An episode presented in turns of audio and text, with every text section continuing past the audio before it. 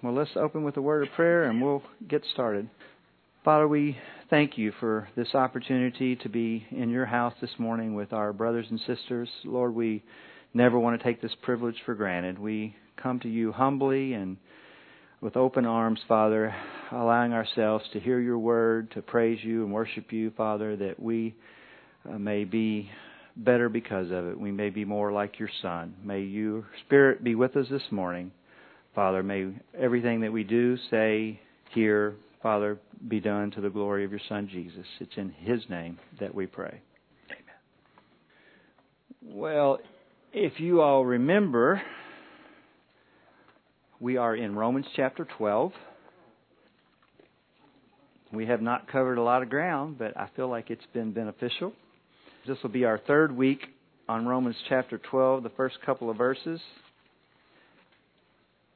and this will be our last week on this first section of one verse one and two.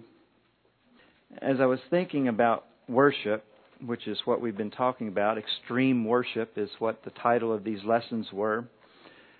I thought about you know that game that you play where you someone would say one word and or, and you kind of say the first thing that comes to your mind when you hear the term worship what is the first thing that comes to your mind? What's the first word that comes to your mind when you hear worship?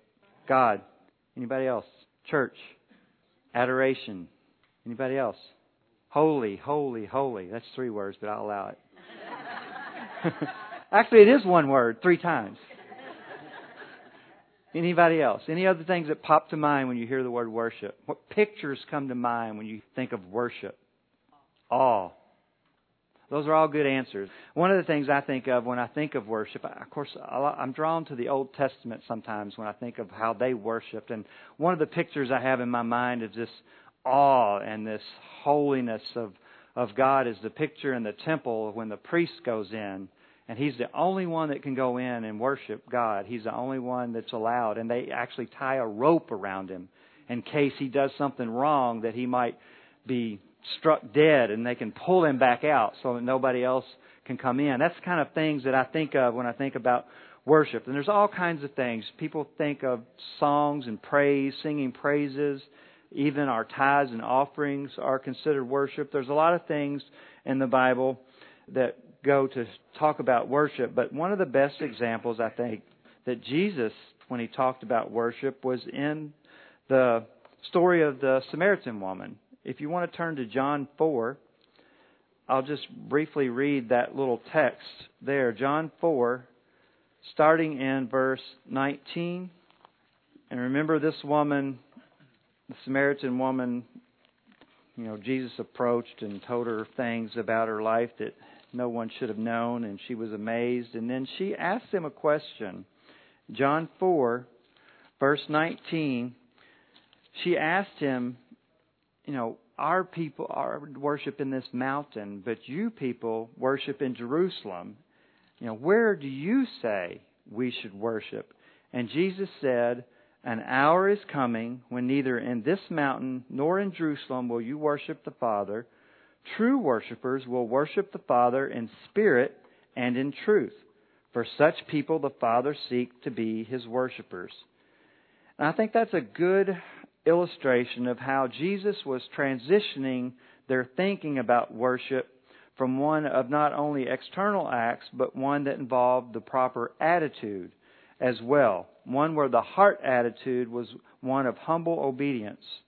I did a little research on the word worship this week, and there are several different words used in Scripture for worship, and most of them have a similar meaning. They mean to bow down, to prostrate, to show reverence, to show homage. It was usually, most often, was a verb in reference to some act of worship. But here we see where Jesus is transitioning the thought of not just doing sacrifices or doing acts of worship in that sense, but that it involved the whole being. It had to be with and done in spirit and in truth, which was an attitude of worship. And the verses we've been looking at in Romans 12 the past couple of weeks I think, really demonstrate this that what true worship is because it involves our bodies, our minds, and our spirits, our whole self. So we'll read verses 1 and 2 again and remind ourselves where we've been. Romans chapter 12, verses 1 and 2. I urge you, therefore, brethren, by the mercies of God, to present your bodies a living sacrifice, holy and acceptable to God, which is your spiritual service of worship. And do not be conformed to this world, but be transformed by the renewing of your mind, that you may prove what the will of God is, that which is good and acceptable and perfect. Those are great verses, and we've been looking at what is involved in this extreme act of worship. So far, we've examined two of the ways. One is to present our bodies a living sacrifice. My wife was telling me she met with Blaine and Andrea the other night and got some recaps. He just came back from a missionary trip with um, SOS and Mike Schott, and you can't help but think of living sacrifice when you think of Mike Schott and the way he approaches his ministry. He puts it all on the the line. He was telling a story of how they had gone to this gang place where these gang members were, and they all had guns. And you would think you would go in and be careful about how you say, but this is the way I and tell me if correct me if I'm wrong, Blaine. But I hear the story that he was holding his Bible in front of the guy and saying, you know, just you know, I have good and you have evil, and talking about his gun, and he was telling him that, yeah, go ahead, Blaine. Yeah, life for death and he was kind of in his face. This was the way I got it. And he wasn't being, you know, he was right in his face. You know, and the guy's holding the gun. And Jim Bob Duggar was there, and I heard that he was a little bit shaken.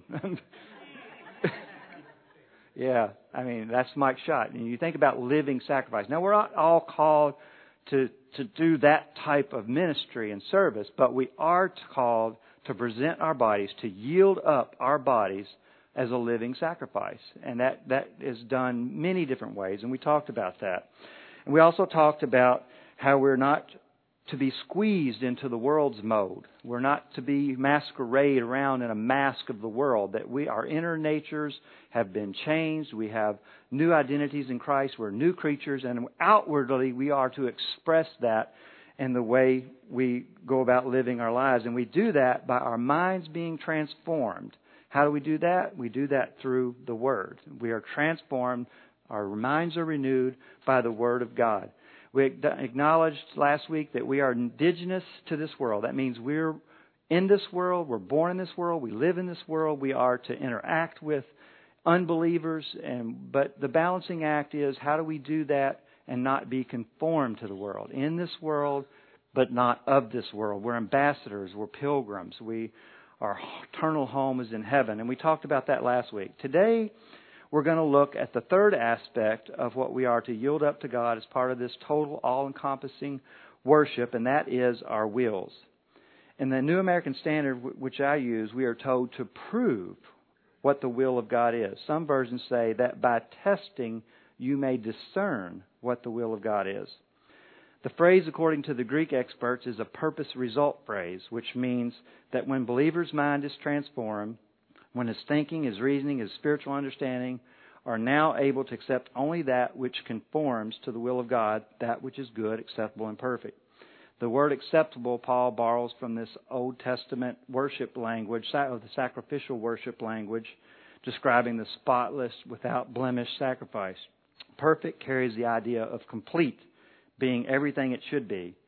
Our will should desire only what God desires and leads us to do, only what He wants us to do, subjecting ourselves to His perfect will. A transformed mind produces a transformed will. With the Spirit's help, we lay aside our wills and yield ourselves completely to the Lord and His purpose for our lives. So then the question we have to ask is, is we want to know what is His will. We want to to do that. We want to do that. So, how do we know what God's purpose for our lives is? So, in order to worship God the way our text describes, we need to fully understand the will of God so we can discern it. So, the primary thing we're going to talk about this morning is this term, will of God, and how we might discern it. How many people want to know the will of God for their life? Everybody. I saw quick hands on some people. We want to know that. I've noticed that there are many different ways that people approach the will of God. Some search for it in every minute detail. They believe there's only one exact spouse, one exact job, one exact house. Everything they they think is is an exact will of God is a specific thing, and if they deviate from it, then they're not going to have those blessings. Some people think of it you know, as being just aloof and out there, and very few people ever find it.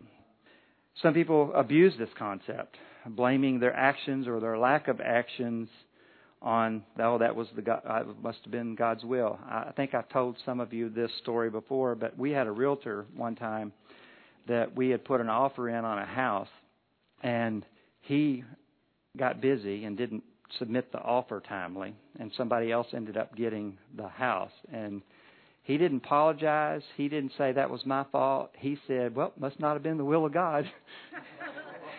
he was a full-fledged Calvinist, and he believed that that wasn't the will of God. So you get all kinds of, and I've heard even we were some we were a part of a little small church one time, and we were we were in need of a pastor, and it's hard to find a really high quality caliber pastor to come to a little small church.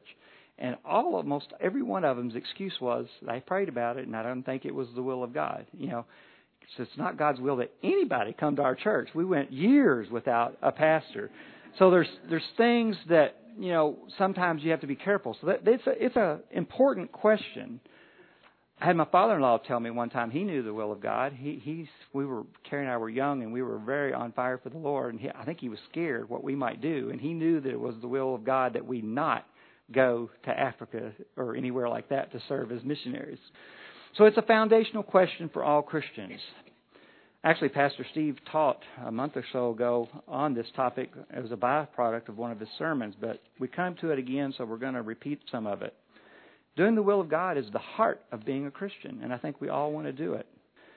As always, Jesus sets the example for us. Remember in the Garden of Gethsemane when Christ was about to be crucified and he was in the garden and he said, Father, if it be possible, take this cup from me. Then what did he say? Nevertheless, thy will be done. So he always sets the example. Lord's Prayer, I thought of. Our Father who art in heaven, hallowed be thy name, thy kingdom come, thy will be done. Uh, Jesus was the epitome of doing the Father's will. And that's that's our example. That's who we want to model our lives after. Now we're not going to walk in step as Christ did, but we should be striving to do that. So, what is the will of God? How or can we even know it? Well, you don't get very far in studying the will of God before you realize that there are two different distinct meanings of the will of God. And I admit, as I studied this, that it can be a little mind boggling. Because as you do it, you understand that there are, as you read over all of the different aspects of God's will, you're going to find out that God disapproves of some things that He ordains to happen. God disapproves of some things that He ordains to happen. And you have to admit that He forbids some things that He ordains to happen, and He commands some things that He ultimately hinders. Those are a little bit confusing. We'll get some to some examples in a few minutes. But I have to admit that there's some hard teaching in this topic, and you can only understand these things by understanding that there are two different wills of God. The first one, theologians call by many different names. They call it God's will of decree, they call it God's sovereign will, His absolute will. Some call it God's determined will. This is the will of God that He Himself accomplishes. He does it completely, regardless of what else is going on with individuals or the world or nations. It doesn't matter. It will come to pass. He alone will bring it to pass. If He wills it, it's done instantly. It's not done instantly in the sense that in timing, but it's done in the sense that it will happen. There's no doubt as to whether it will come to pass. We can look at many different verses to show examples of this particular will of God. One would be, and we're going to jump around a little bit today because this turns into somewhat of a topical lesson, but Psalms 33 is a good example. Psalm 33, verse 6, he introduces us to God being sovereign in creation. He says, By the word of the Lord the heavens were made and the, by the breath of his mouth all their host. He gathers the waters of the sea together as a heap. He lays up the deeps in storehouses. So you can see he's laying the foundation of God's sovereignty in creation. And then verse 10 says, The Lord nullifies the counsel of the nations. He frustrates the plans of the people. The counsel of the Lord stands forever. The plans of his heart from generation to generation. It doesn't matter who the president is. It doesn't matter who what dictator is in a foreign land. God's plans will not be thwarted. It says the Lord nullifies the counsel of the nations. He frustrates the plans of the people. Brother Dennis and I were talking about a lot of the things that are going on in the news today. And we're talking about the border and what's going on with uh, Russia and Ukraine and all the different things that are going on in the world today. And it's it can be a little depressing if you dwell on that. What's what you seem like we're watching the America slide away um, as far as what our traditional values are. But God says His sovereign plan will not be thwarted. It's not changed by anything that people or presidents or governments do. He is sovereign. Another example of something that I, I, saw was Acts 4. Acts 4, verse 27 through 28 shows another thing that talks about God's sovereignty, His will. It says, For truly in this city there were gathered together against your holy servant Jesus, whom you anointed, both Herod and Pontius Pilate, along with the Gentiles and the people of Israel to do whatever your hand and your purpose predestined to occur. My Bible, the word "your" is capitalized, denoting that that's God doing the talk. That you know that God is the one that it's being referenced. This was His plan. He predestined for this to take place. The will of God was that Jesus die. We all know that. Sometimes I don't dwell on the fact, though, that there was another side to this. The soldiers were involved, Pontius Pilate and Herod were involved, and all of that means that people's sin were used in God's plan of his sovereign will being dictated. Something we don't dwell on much. Another example is in 1 Peter 3:17. 1 Peter 3:17 says, "For it is better if God should will it so that you suffer for doing what is right rather than for doing what is wrong. If God should will it that you should suffer, and that can be in a lot, in this particular case, he's talking about persecution. Is there persecution going on in the world today? Of course there is. I mean, just it's been a few weeks now ago that I read about a lady that was visiting relatives over in the Middle East, and she was uh, converted to Christianity. She was from the Arab countries, and she was converted to Christianity. And when she was visiting, they arrested her for being a Christian, and she was eight months pregnant, and she was sentenced to a hundred lashes. I don't know if anybody heard that story. She had the baby. Yeah, I, yeah, and that. But if the Lord should will it that you suffer for doing what is right, sometimes it's God's will that people be Christians be persecuted. That's that's His will. It says so, plain as day. But there's people on the other end of that. There's people doing the persecution. In His will, He uses sinners to do His will.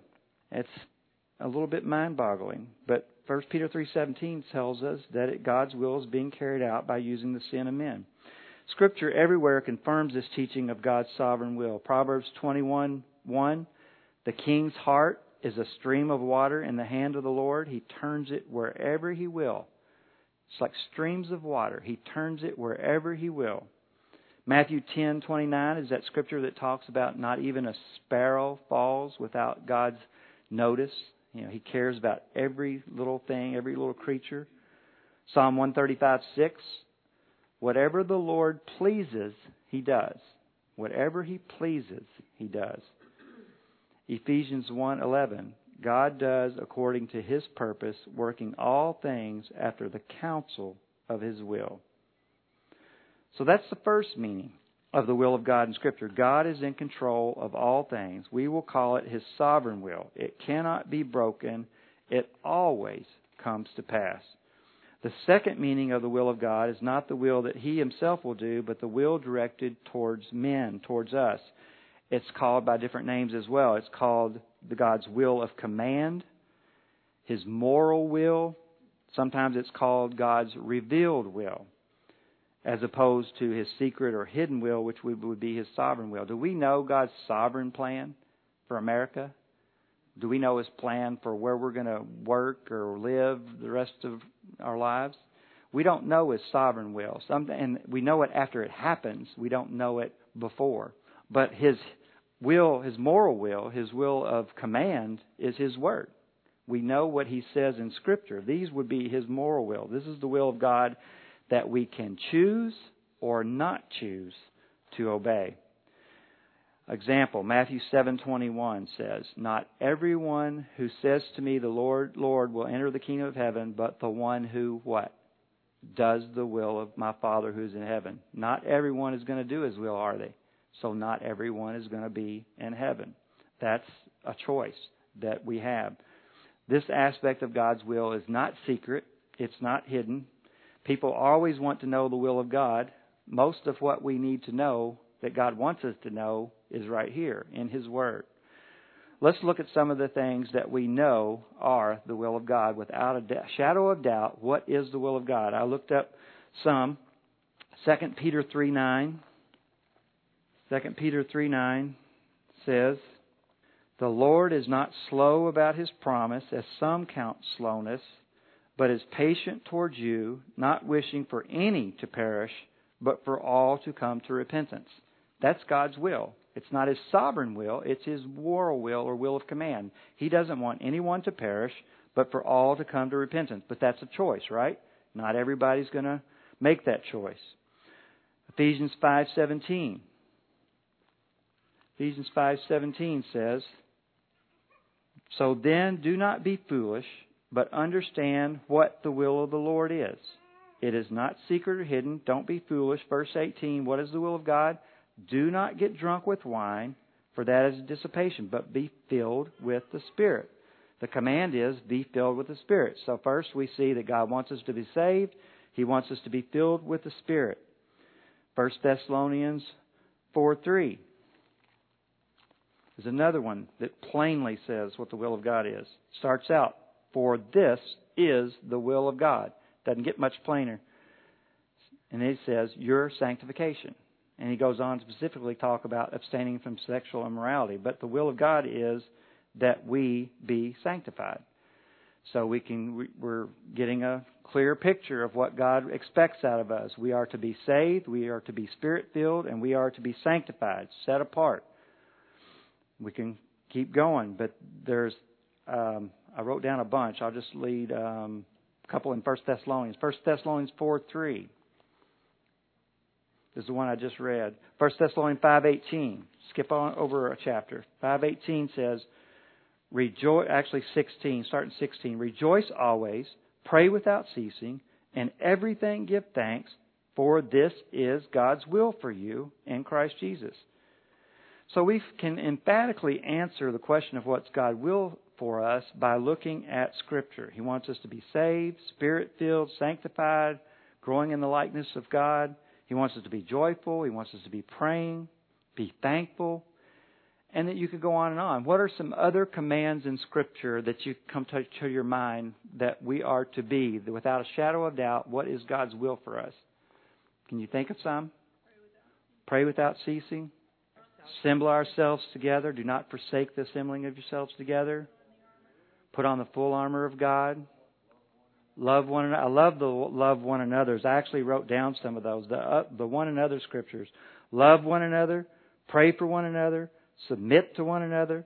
Forgive one another. Do not deceive one another. Honor one another. Do not judge one another. Spur one another on. Don't slander one another. Live in harmony with one another. And you could go on and on and on. The Bible is full of God's commands and instructions for how we are to act, and not just act, but our attitudes are included in this. What are some of the attitudes that we are commanded to have in Scripture? What attitudes are we to have? Prayerful attitudes, broken and contrite spirit, thankful, content, humble, consider others as more important. So you can see there's actions that we are to, commanded to do, there are attitudes that we are commanded to have. These are examples of God's will of command, or His moral will, or His revealed will. All Scripture that imparts the way we are to act or think would fall into this category. Colossians 1 9, I wrote down, it says, For this reason also, since the day we heard of it, we have not ceased to pray for you and to ask that you may be filled with the knowledge of His will in all spiritual wisdom and understanding. Paul was praying for the Colossians that they would be filled with the knowledge of His will and all spiritual wisdom and understanding. How do we get to know His will with spiritual wisdom and understanding? by knowing His Word and applying His Word to our lives by the Spirit. And then it goes on right after that to say, so that you will walk in a manner worthy of the Lord to please Him in all respects, bearing fruit in every good work.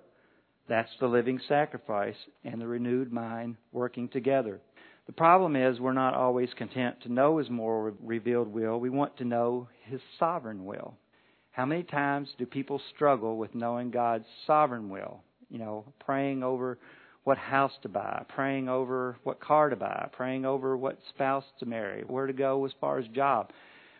And, and I'm not saying we shouldn't do that. We should. God tells us to lift everything up in prayer, that we should be. But as far as Him sending a lightning bolt and giving you the answer to those questions, it's not likely that that's going to happen. The, the will that He wants us to concentrate on is his will of command that he's laid out for us plainly in Scripture. But our tendency is to dwell and to spend so much time trying to know his sovereign will. There's a scripture that's came very important to me. Deuteronomy 29:29 says that the hidden things belong to God, but the things revealed belong to us and to our sons forever, that we may observe all the words of this law our concentration should be on the revealed Word of God and obeying what we already know to be true, not on the hidden things. And I know that I've been guilty of this, and I've approached this wrong. And I know I've done this. Um, I was talking, I know I've specifically done this, but just not that long ago, someone I talked to was talking about a job, and they were talking about making a move and changing jobs they were telling me all how God had given them a sign, and they were talking about that. And you know, and that I don't know if I'm going to open up a can of worms or not, but is a is a sign right or wrong? What does Jesus say about signs? An evil and adulterous generation seeks after a sign. And I brought this up to this man, and and and he's a really close friend. It wasn't like we I was doing any anything but lovingly talking with him about it. And he, he gave the example of Gideon and that Gideon putting out the fleece. So I think we need to address that. So let's turn to Judges chapter 6. Because that was his example. And I know personally I have done the same thing. But you have to be careful because when it's not something that specifically is in God's Word and your signs can be from God, signs can be from Satan, signs can be coincidental. I mean, how do you know what is real? So let's look at Judges chapter 6, the sign of the fleece. Now, the context of this is that God had told Gideon that the Israelite troops that he was leading were going to defeat the Midianite invaders. And we'll pick up just the, in the story of the fleece. And Gideon says in verse 36 Gideon said to God, If you will deliver Israel through me, as you have spoken, behold, I will put a fleece of wool on the threshing floor. If there is dew on the fleece only and is dry on the ground, then I will know that you will deliver Israel through me, and as you have spoken. And it was so. When he arose early the next morning and squeezed the fleece, he drained the dew from the fleece, a bowl full of water. Then Gideon said to God, do not let your anger burn against me that I may speak once more. Please let me make a test once more with the fleece. Let it now be dry only on the fleece, and let there be dew on all the ground. God did so that night, for it was dry only on the fleece, and dew was on the ground. So this is the story of the fleece, to put it in context, the sign of the fleece. Now, a couple things stand out at, at me in this passage. One of them is God had already spoken to him, right? If you will deliver Israel through me as you have spoken. God already told him something. Now, is Gideon's faith strong or weak? It's weak. Gideon's faith is weak. He's not listed in the faith chapter of 11 of Hebrews, chapter 11 of Hebrew. He's not like Abraham who was told and went out, you know, on God's word. He, his faith is not commended here. This is actually a sign of weak faith. And he even knew it because what he, in verse 39 he said, "Do not let your anger burn against me that I may speak once more." He's uh, in a, in a way he's testing God, you know, you really mean what you say? You know, he don't don't don't get angry with me let me, let me ask you again. That's not a sign of something we want to hold up as a model. So if we're saying we need a sign, then I think using Gideon as example is actually an example of a weak faith, not a strong and valid faith. And there's also things, you know, that we have that as Christians now that Gideon didn't have. First, we have the complete Word of God, which we know is God breathed, is useful. First is it uh, 2 Timothy 3 says is, is useful for teaching, for rebuking, correcting, training in righteousness, though, so that the man of God may be complete, lacking nothing. God has assured us His Word is all we need to be thoroughly equipped for everything in life. We don't need experiential proofs, signs, voices, miracles to verify what He has already told us. Our second advantage is over Gideon is that every Christian now has the Holy Spirit, who is God Himself residing in our heart to help guide, direct, and encourage us. So rather than seeking signs versus and envious fleeces, we should be content to know God's will for us in every situation, every day. You could quote Colossians 3:16, "Let the word of God, Christ, dwell in you richly." So if we are living out the will that has been revealed to us in Scripture, if we are walking in the Spirit, if we are being sanctified, set apart, if we're doing all the things that we mentioned earlier, if these characterize our life, the decisions we make will be in accordance with God's will. He will bless us immeasurably with His peace and assurance, and there'll be no need to put out fleeces and signs. God wants us to know His revealed will and what He wants us to do concerning His hidden or sovereign will. What does He want us to do? He wants us to trust and to have faith. He wants us to exercise faith when it comes to that.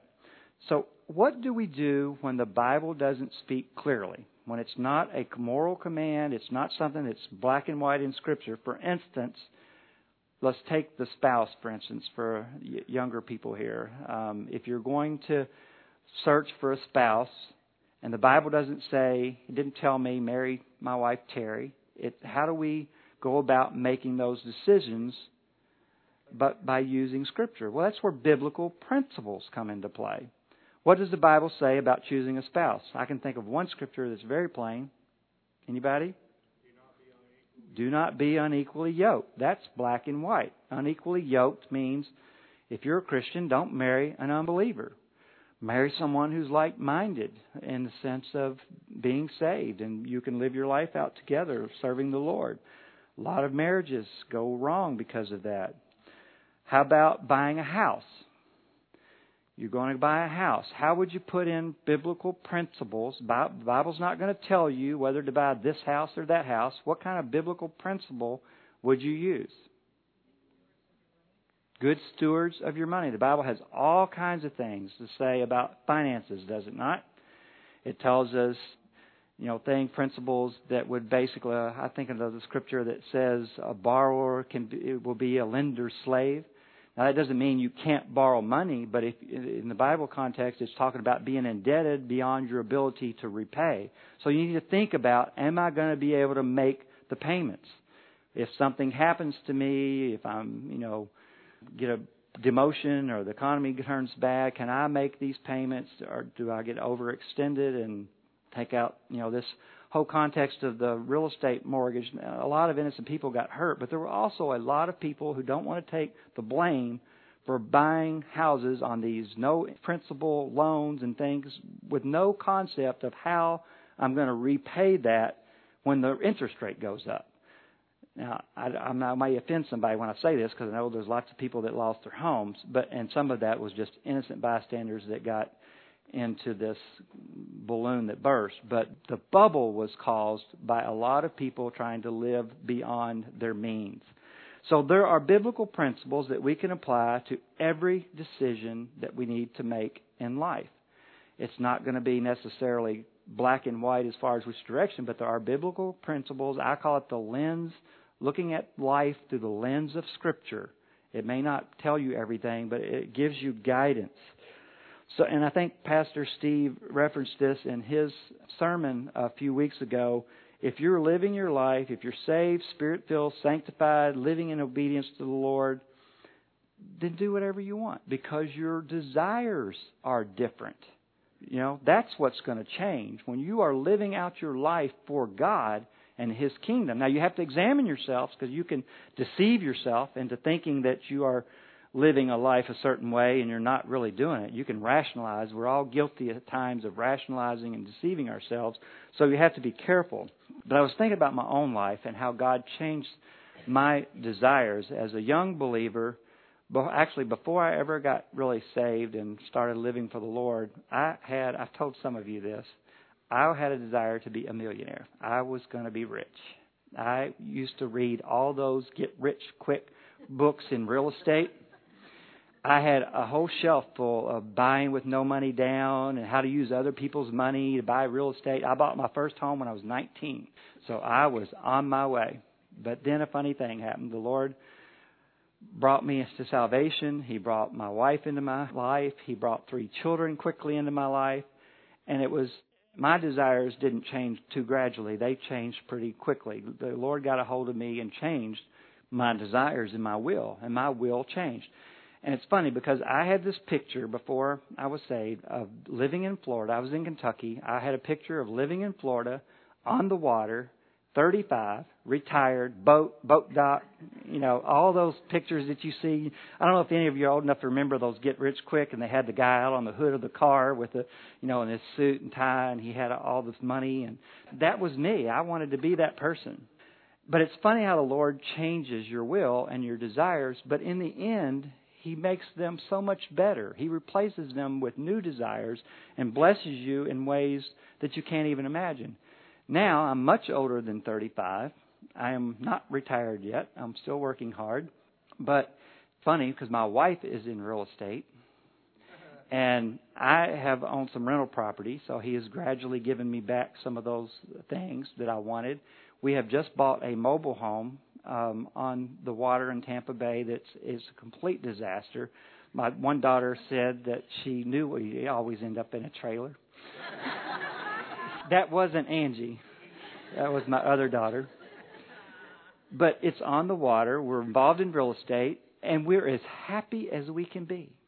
And because God changed our will and our desires are different.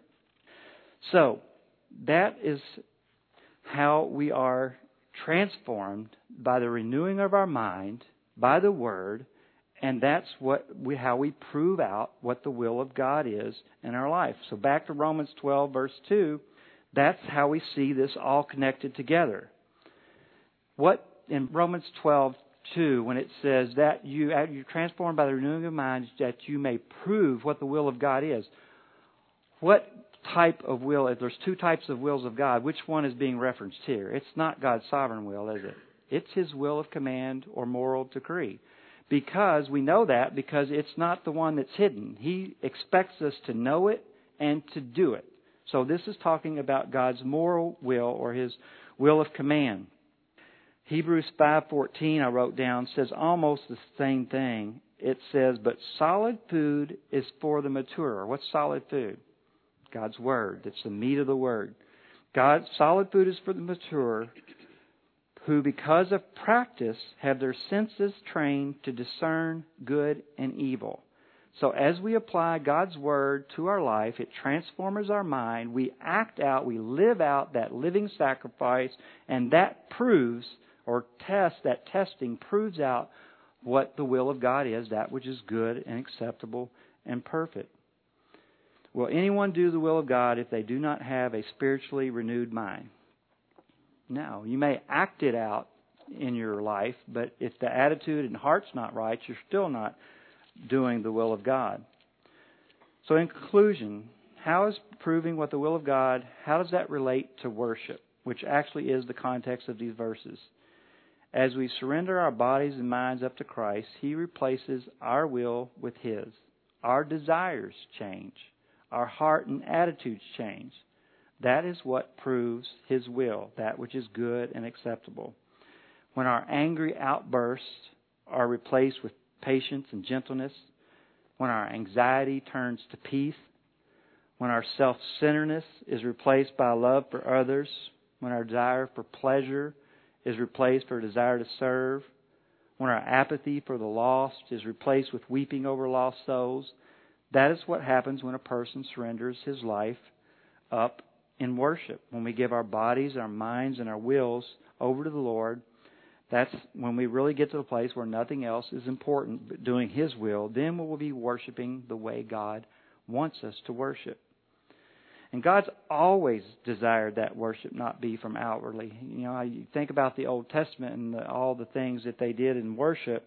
But even then, Isaiah 29:13 says, "Then the Lord said, because the people draw near with their words and honor me with their lips, but they remove their hearts far from me, and their reverence for me consists of tradition learned by rote." God says that the best and most extreme worship, which is our only reasonable service, our only logical outcome, because of all the mercy He's given us, is that we honor and reverence Him by yielding up everything our whole life, our bodies, our minds, our talents, our spiritual gifts, our resources, all of it we give to Him. That's how we worship God in the way that He wants us to worship. God's will, we want to know it because we want the crystal ball. We want to know does He want me in ministry? Does He want me here? Does He want me there? Just get to know God. Get as close as you can to God. Make the decisions that seem to be the ones that follow the biblical perspectives and and don't be breaking any of the commands. Follow all the commandments, and your life will be used by God in the way He designs it. His sovereign plan will be worked out in your life as doors open and doors shut. But you've got to be careful about even using open and shut doors because, I mean, Satan can open a door, Satan can shut a door. I mean, you have to really, you know, it's it's important that you look at the two different types of his commands and make sure you apply everything to the Bible and its perspective and not just be pushing your own agenda because we can put our own agenda sometimes and make that God's will. Let's pray.